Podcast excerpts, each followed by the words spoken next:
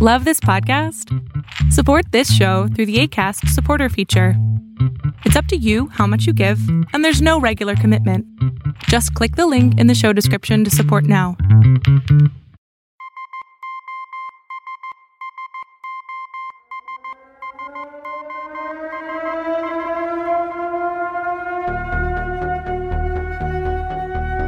This is one of Deep State Radio's briefs and debriefs.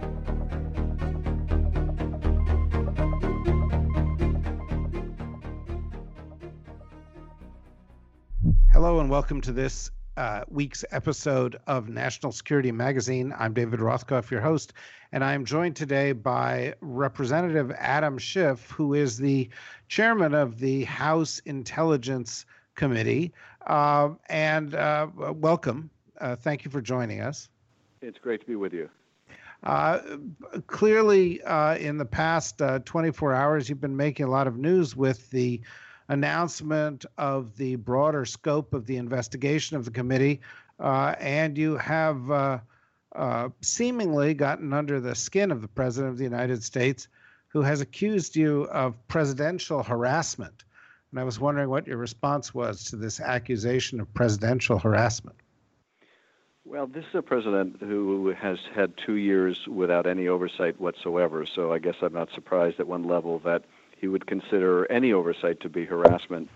Um, but we're going to do our job. Uh, he needs to do his. And a part of our job as a co equal branch of government is to ferret out any kind of malfeasance or corruption uh, within the administration.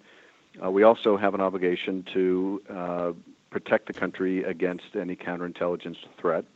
Uh, the, for that reason, we f- have for a year and a half now been looking at Russia's interference uh, in our election, the Russian uh, ties to the Trump campaign, uh, but also whether the Russians hold any financial leverage over the President of the United States. And I know the President has tried to draw a red line around his business. But we saw the perils in that um, with the revelations about Moscow uh, Trump Tower. And that is, here was a business deal the president was trying to put together uh, in secret during the presidential campaign, a deal that, according to the pleadings of the special counsel, stood to make him potentially hundreds of millions of dollars, one of the most lucrative deals of his life, maybe the most lucrative.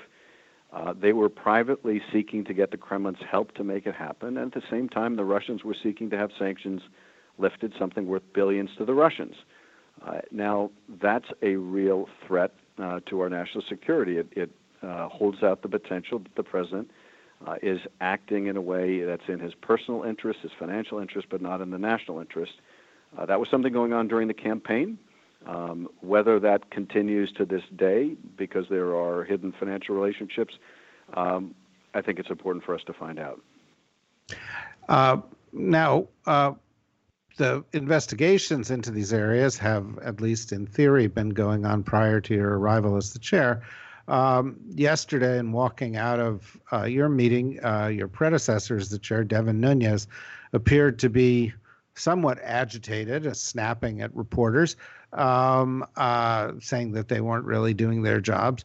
And one of the things that seems to be included in the scope of of of your investigation is whether um, uh, the president uh, received assistance in his in his efforts or efforts to obstruct uh, the investigation uh, from whomever, including potentially members of Congress. I was wondering if you would comment on that.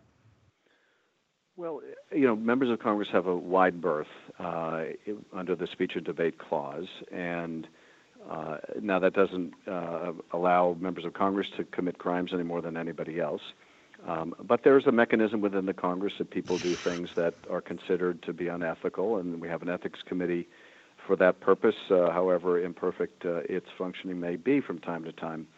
Um, I don't want to comment on the actions of particular members. Um, I will say that you know we've had uh, obviously good reason to be concerned about efforts to obstruct the congressional investigation, not just the Mueller investigation. Uh, the indictment of Roger Stone lays out uh, in great detail uh, why we need to be concerned about this. Uh, he is now the second uh, individual close to the president who has been uh, charged or prosecuted for making false statements, but in Roger Stone's case, uh, it extended to efforts to intimidate other witnesses and prevent them from testifying before our committee. So, uh, you know, we're going to do our best to uh, ferret out uh, any efforts to impede uh, our work. Uh, we're also going to insist on getting answers to questions that witnesses came in and refused to answer, uh, and not because they claim privilege, but because they just didn't feel like it. And the Republican then majority wasn't interested in getting answers and told them basically that's perfectly fine. You can't run an investigation that way, and obviously, we're going to use a different approach clearly some of these issues uh, came up in the course of the investigation over the past couple of years uh, regarding the the, the president's uh, financial ties. Um, would you say it's it's fair to say that the the the the avenues you wanted to pursue were impeded by the majority during those couple of years? Uh, without a doubt. Um, those and others. I mean, there were any number of investigative threads that we wanted to pursue uh, including allegations that, for example, the Russians were attempting to use the NRA as a secret back channel uh, or attempting to infiltrate the NRA. Well, we now have the indictment and prosecution of Maria Butina. Uh, and all too often, uh, you know, the response of our members last session was there's nothing to see here. Well, if you aren't willing to look, then yes, you're going to find nothing to see. But there has been all too much to see, as it turns out. And there are people who came before our committee and uh, weren't willing us to weren't willing to tell us the full truth or uh, or even to uh, answer whole categories of questions and uh, and so there were efforts to uh, curtail what we could do, to impede what we could do, uh, to allow witnesses to evade answering, um, and that that has now changed. Um, we certainly welcome the participation of the Republicans in the investigation going forward. They had ceased their work on it about nine months ago. I I expect that they will rejoin the investigation. I, I hope it will be uh, in a constructive fashion. We'll certainly encourage that, but ultimately they'll have to make the decision about whether they wish to do so or whether they wish to act uh, as an extension of the president's legal defense team. Is further investigation into the ties between the Russians and the NRA part of the new brief? Uh, it is. It is. Um, uh, obviously, there's uh, already evidence in the form of the case against Maria Butina that the Russians were in fact attempting to uh, cultivate that relationship for the purposes of influencing U.S. policy. Uh, it is a, uh, not an unexpected uh, kind of a covert influence operation, but how deep it went, um, whether there were any efforts to funnel money through the NRA, um, what may have come out of uh, some of the efforts that, that have been made public through this, the indictment of Butina. Uh, there's more work to be done. And there were witnesses we did want to bring in that the majority refused that we're in a position now to uh, pursue. Another thing you did was um, release the transcripts of testimony to the committee to the Mueller uh, investigation. Presumably, this is to uh, enable them to uh, further consider instances of of uh, lying to the committee. Do you anticipate that there will be uh, uh, um, more charges brought as a consequence of this? I don't know. Uh, Bob Mueller is in a better position with respect to many of these witnesses to know if they were telling the truth or if there's a provable case of perjury or false statement. Uh, since so much of our work was curtailed in the last session, uh, we have uh, access to uh, less information, I think, on the whole, than the special counsel. Although there are important areas where we have information the special counsel may not. And our purpose in sending the transcripts uh, to the special counsel's office for uh, any use uh, to which they may be necessary is not only to allow perjury charges to be brought where appropriate, but also um, so that the special counsel has access to the facts in the record thus far for the purposes of other prosecutions or for the purpose of uh, filling out his report. And uh, we have done our best to provide that information. Uh, we, we're doing our best to deconflict with what work the special counsel is doing. But it's also very important that we do our own independent work, uh, particularly since the uh, nominee for Attorney General has made no commitment to sharing the results of Bob Mueller's work with us. Do you see yourself as a kind of fail-safe or or parallel investigation in the event that the Mueller uh, results are kept private, or somehow the Mueller investigation is constrained? We're going to do everything we can to make sure that the Mueller report is provided to Congress and is made public. But we have a separate role and responsibility than the special counsel. Uh, at heart, uh, his job is to determine who broke the law and who should go to jail. It's not necessarily to tell the country what happened. Uh, that's Congress's responsibility. Um, and not only to tell the country what happened, but to determine what steps need to be taken to protect the country going forward.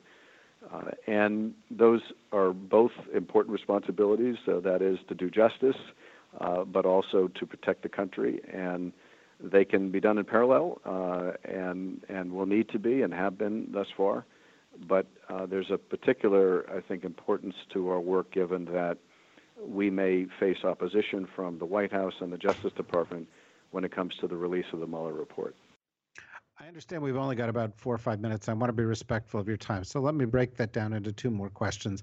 The, the president of the United States seemed very agitated by the announcement. Once again, he uh, settled into name calling with you, uh, not quite as colorfully as he did the last time, but nonetheless, he took he took his he took his shots, and in part it's because he has laid out this red line, which is don't get involved into my family's finances. And you mentioned earlier Russia as one area, obviously, in which to look. Um, but I, you know, I think many people took from the description of of of the scope of the investigation.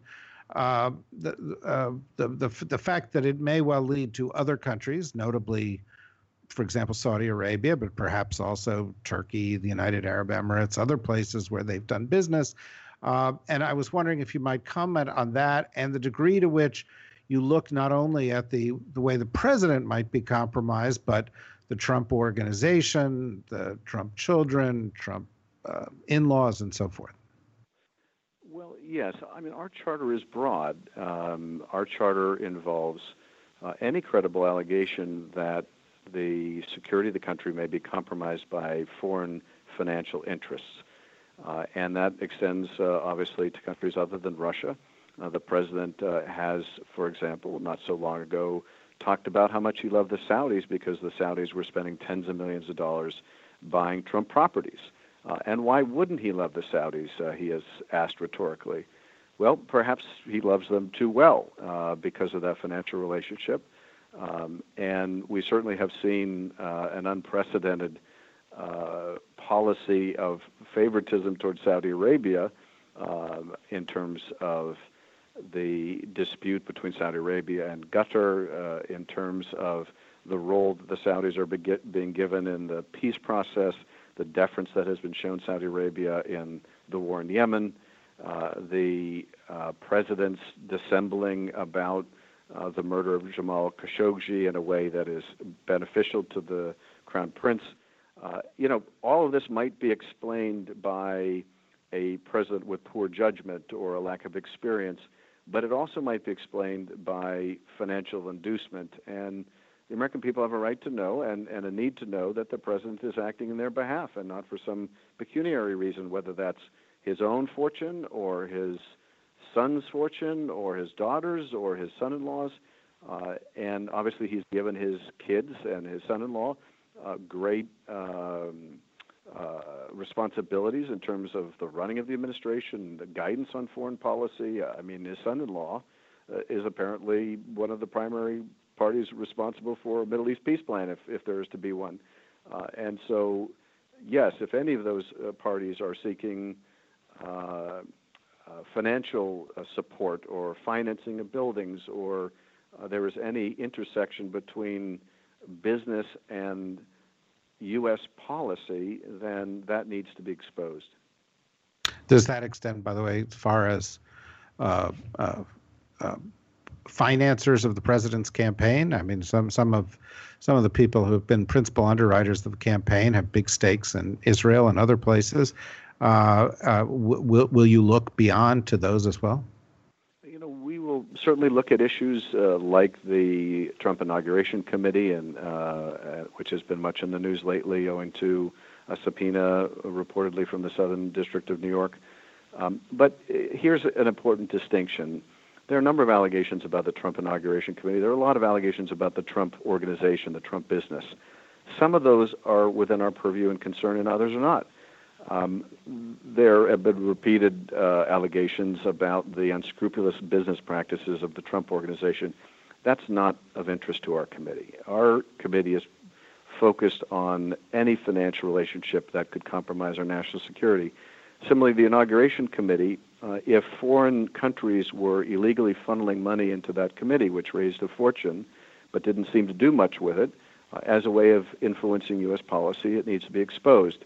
Um, it's also alleged, though, the Trump Inauguration Committee was misspending its funds, uh, that the Trump family, through its businesses, was profiting by charging excessive rates at their hotels uh, to the Inauguration Committee.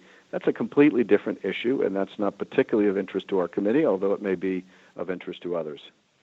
And to other committees.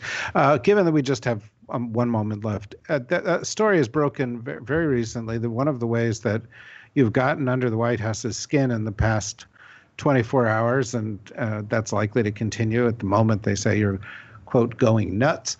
Um, with this investigation, clearly it sounds to me like a rational pursuit of things that should have been pursued for a long time. But uh, one, one of the things that seems to have gotten under their skin is uh, an assertion that your committee has been hiring former Trump NSC staffers uh, uh, uh, you know, the implication, and it seems a kind of bizarre one to me, but is, you know, somehow you're poaching people away from the White House for this investigation. And I just wanted to give you a chance to comment on that since that seems to be making a little bit of news at the moment. Well, I have to say, uh, it would be amusing if it wasn't so absurd that the president is worried that we're uh, stealing staff uh, from the White House. Um, if he's concerned about that, maybe he should concentrate on being a better employer. Uh, the reality is, um, in addition to our Russia investigation, we have uh, a broad oversight responsibility of the intelligence agencies.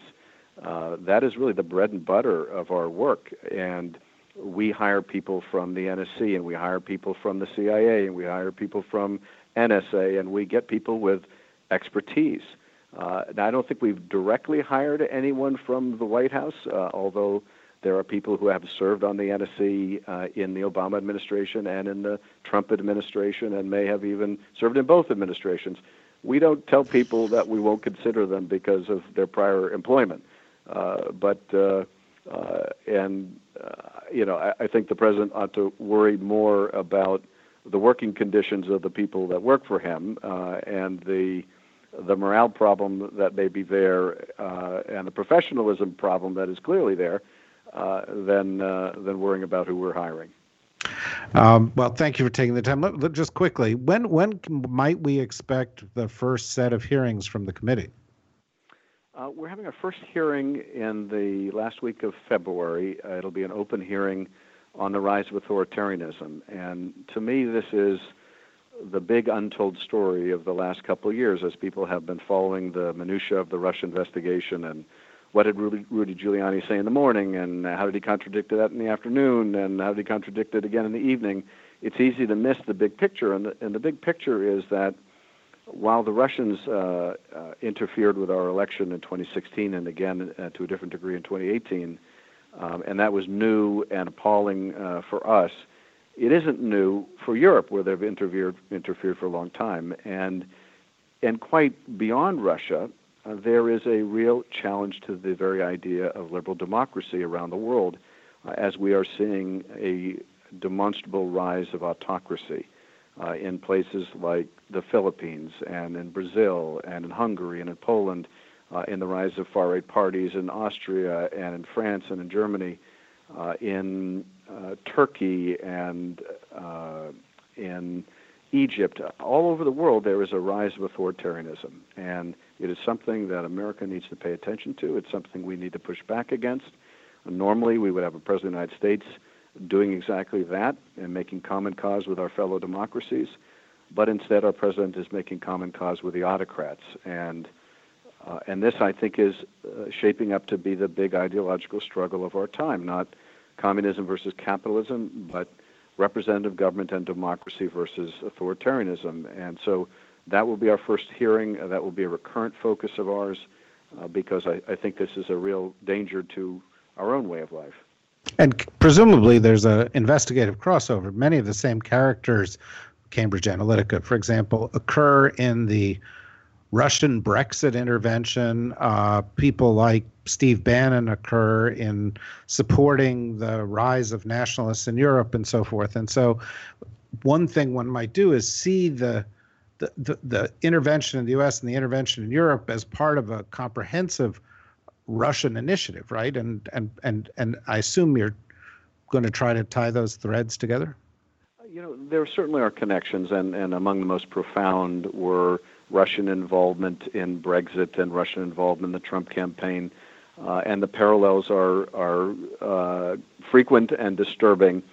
But I I don't want to. Um, uh, focus excessively on the Russian role in this because the broader phenomenon around the world is driven by something I think quite different, and that is uh, forces of massive economic disruption uh, brought about by globalization and automation uh, that are causing millions of people to lose their jobs through no fault of their own. Uh, and those uh, causes of economic uh, turmoil and which manifest themselves in migration in Europe and in other forms in other places are helping to drive this trend towards authoritarianism and autocracy uh, and right wing populism and xenophobia. Uh, and so I think we need to pay attention to the economics of all of this. Uh, it's a challenge we also have to face at home.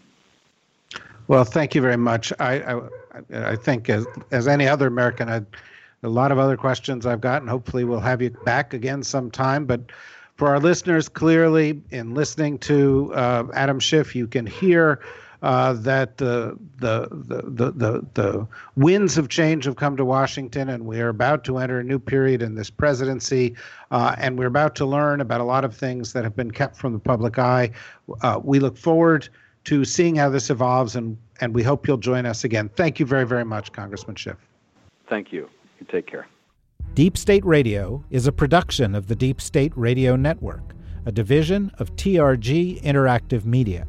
Our podcast today was produced in cooperation with Goat Rodeo Productions and was supervised by Ian Enright. Join us again for another episode of Deep State Radio. If you don't, we know where to find you.